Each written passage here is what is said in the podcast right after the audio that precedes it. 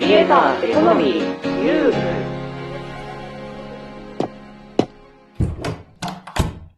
この部屋はネット大好き3人がネットで稼ぐクリエイターやインフルエンサーの話題をやいやい語る部屋である。どうも、かぐわです。あるだよ。明石です。Kindle 本をさ、作って売ろうっていう時に、まあ、こうやったらたくさん売れるよ、みたいなノウハウ、ネット上にいっぱいあるよな。そうですね。でも大抵は、SNS 頑張れみたいな感じですよね。そもそも1位を取れそうなカテゴリーを狙え。とかね。そうなんだよ。大体さ、こう、SNS で拡散しようとか、まあ、インフルエンサーにね、紹介してもらおうとか、そんな感じのアドバイスが多いよな。でもさ、そうそうさ、今 SNS で拡散したとて、まあ、実際に読んでくれるとこまで行くのってほんと大変だよな。何からくして、いい方法ないんですかね。あれば私も知りたいわ。そう、それで、ちょっと古いんだけども、日本ではあんまり使われてない、ある3つのツールを使って小説を売ったっていうね、Kindle 作家さんの記事を見つけたんで、今日はそれを紹介しようと思う。そんじゃあ行ってみよ。ハッシュタグ、クリエコ。じゃあ、こちらの記事読んでもらえる？2018年5月21日、マッシャブルの記事です。レビュー小説を出版した時に学んだ8つのこと。うん。まあ、若干ね、古いんだけども、それでもね、なんだろうな、SNS を使わずにどうやったら、Kindle 本を PR できるかっていうことのヒントになると思うんだよね。そして、まあ、海外の事例ではあるので、100%日本に置き換えることはできないんだけども、考え方として、あ、こういうところを探せばいいのねっていうエッセンスは学べると思うんで、早速見ていこう。まずはこちら。レビュー投稿サイト、グッドリーズです。そう、これはね、結構知ってる人も多いんじゃないかな。海外で有名な書籍レビューサイト。まあ、要は自分の読んだ本をある意味管理するみたいな、そういう読者にはそういうメリットもあって、かつ、レビューを読んで、新たな本との出会いを探すっていう人の役にも立つし、海外ではめちゃくちゃ流行ってる。日本だと、読書メーター、ブクログというサイトあたりが、まあ定番かな。だから、自分自身が自分の本を、まあ、セルフレビューすることもまあまあありだと思うんだよね。なので、自分の書籍が、そういうところで紹介されてるかどうか確認する。もしくは、Kindle 出版のコミュニティ同士で相互レビュー要は A さんが B さんのレビューをして B さんが A さんのレビューをするとかね。そういう相互レビューをするとか、まあコミュニティでえーそういう紹介をするというのもありだと思う。もちろんこのレビューサイトでえーさらにいい評価がもらえればもう言うことはない。では二つ目。Facebook グループ、ブックコネクターズです。Facebook グループのブックコネクターズ。これね、すごいよ。メンバーが5557人いる、まあ、プライベートグループなのよ。要は本当に本好きのコアなメンバーだけが集まったグループがあって、しかもプライベートだから紹介でしか入れないのね。だから、ゆえにここで話題になると、まあ、それなりに反応があるってことだよね。いやーだからこういうところにもさ、なんとかつてを使って自分の本を、まあ、アピールすると。なんかこれって本当にリアルの世界の営業にも本当に通じるところあるよな。だから日本でも多分こういうコミュニティって絶対あると思うんだよね。だからそういうところに丁寧にマナーを持って接していって、よしんば、えー書籍を、まあ、まずは読んでくださいということをすることもとても大事だと思うな。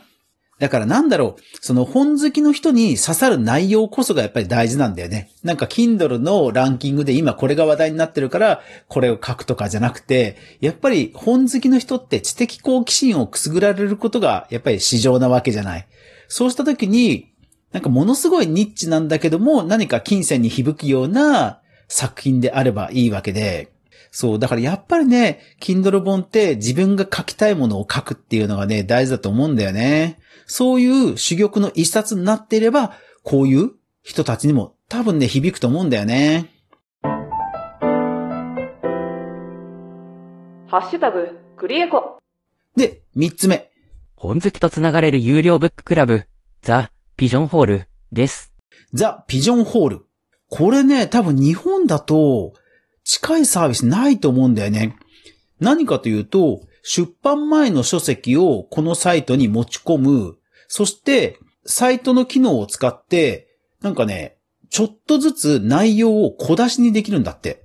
まあ、そのセッティングは作者さんがするのかもしれないんだけど、要は本の中身を時間差でチラ見せする。そうすることで、まあ中身を若干無料で読める、まあ嬉しい読者さんがたくさんいるわけよ。で、その読者さんがいろんな書き込みをする。その書き込みを見て、作者は、まあ、レビューをね、もらえるわけだし、で、よしんばそこで盛り上がると、最初に紹介した Goodreads とか、そういうレビューが、よしんば、投稿される可能性が高まるという、まあ、これも、まあ、ブッククラブのようなポータルサイトなんだよね。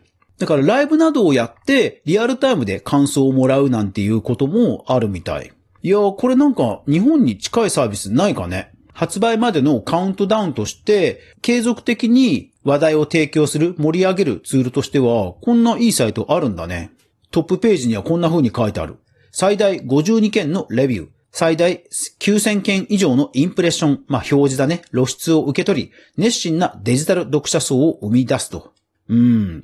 すごいね。だから結構これで話題になった作家さんの事例とかがたくさん書いてある。公開する、関与する、レビューを取得する。うん。すごいね。で、これ、インプレッション、要は露出をする数に応じて一応プランがある。無料プランから、えー、649ドルのプランまである。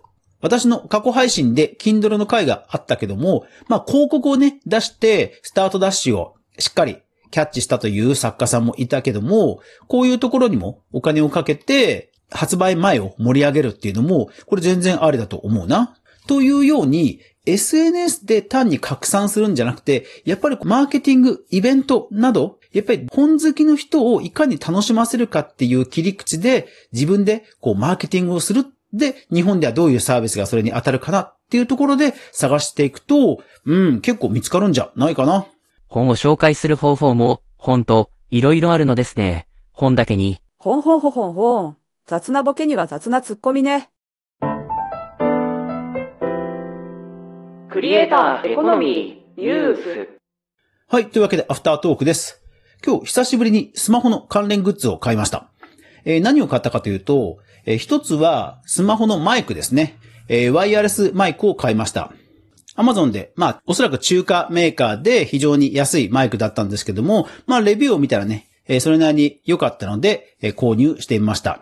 普通に Android に挿して、標準のカメラアプリでちゃんと連携しました。iPhone のライトニング版もあるので、私が見たときは、えーそれを使ってた方がいました。それから、自撮り用のインカメラにつける広角レンズを買いました。手持ちで自撮りをすると、私の Pixel 7は、ちょっと自分が大きくしか映らないんですね。なので、えー広角レンズで周りの背景も映るようにして、おっさんのドアップにならないようにね、えーするということで、これもね、あの、いい買い物ができました。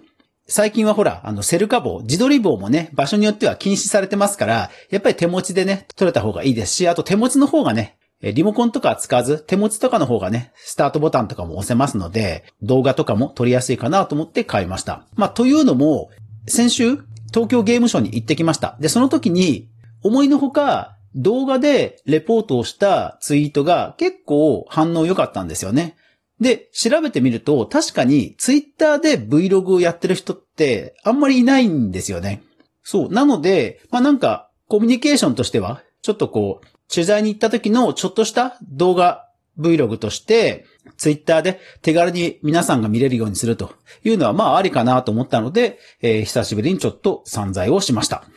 機会があればぜひ皆さん楽しみにしていてください。そしてぜひ私の X、Twitter、フォローよろしくお願いします。ゆるいながらも一時ソースをちゃんと確認するメディア、クリエイターエコノミーニュースでは、かぐわが毎日、クリエイターエコノミーに関するニュースをブックマークしていく中で、心揺さぶられたものをお届けしています。毎日の収録配信と週に1回の無料のニュースレター、2つの媒体で情報発信をしていますので、ぜひフォロー登録、よろしくお願いします。最近、部屋に観葉植物を買いました。長生きするといいな。というわけで、ポッドキャストアワードのミニに俺はなる。また明日もこの部屋で待ってるぜ。ではでは。バイバイ。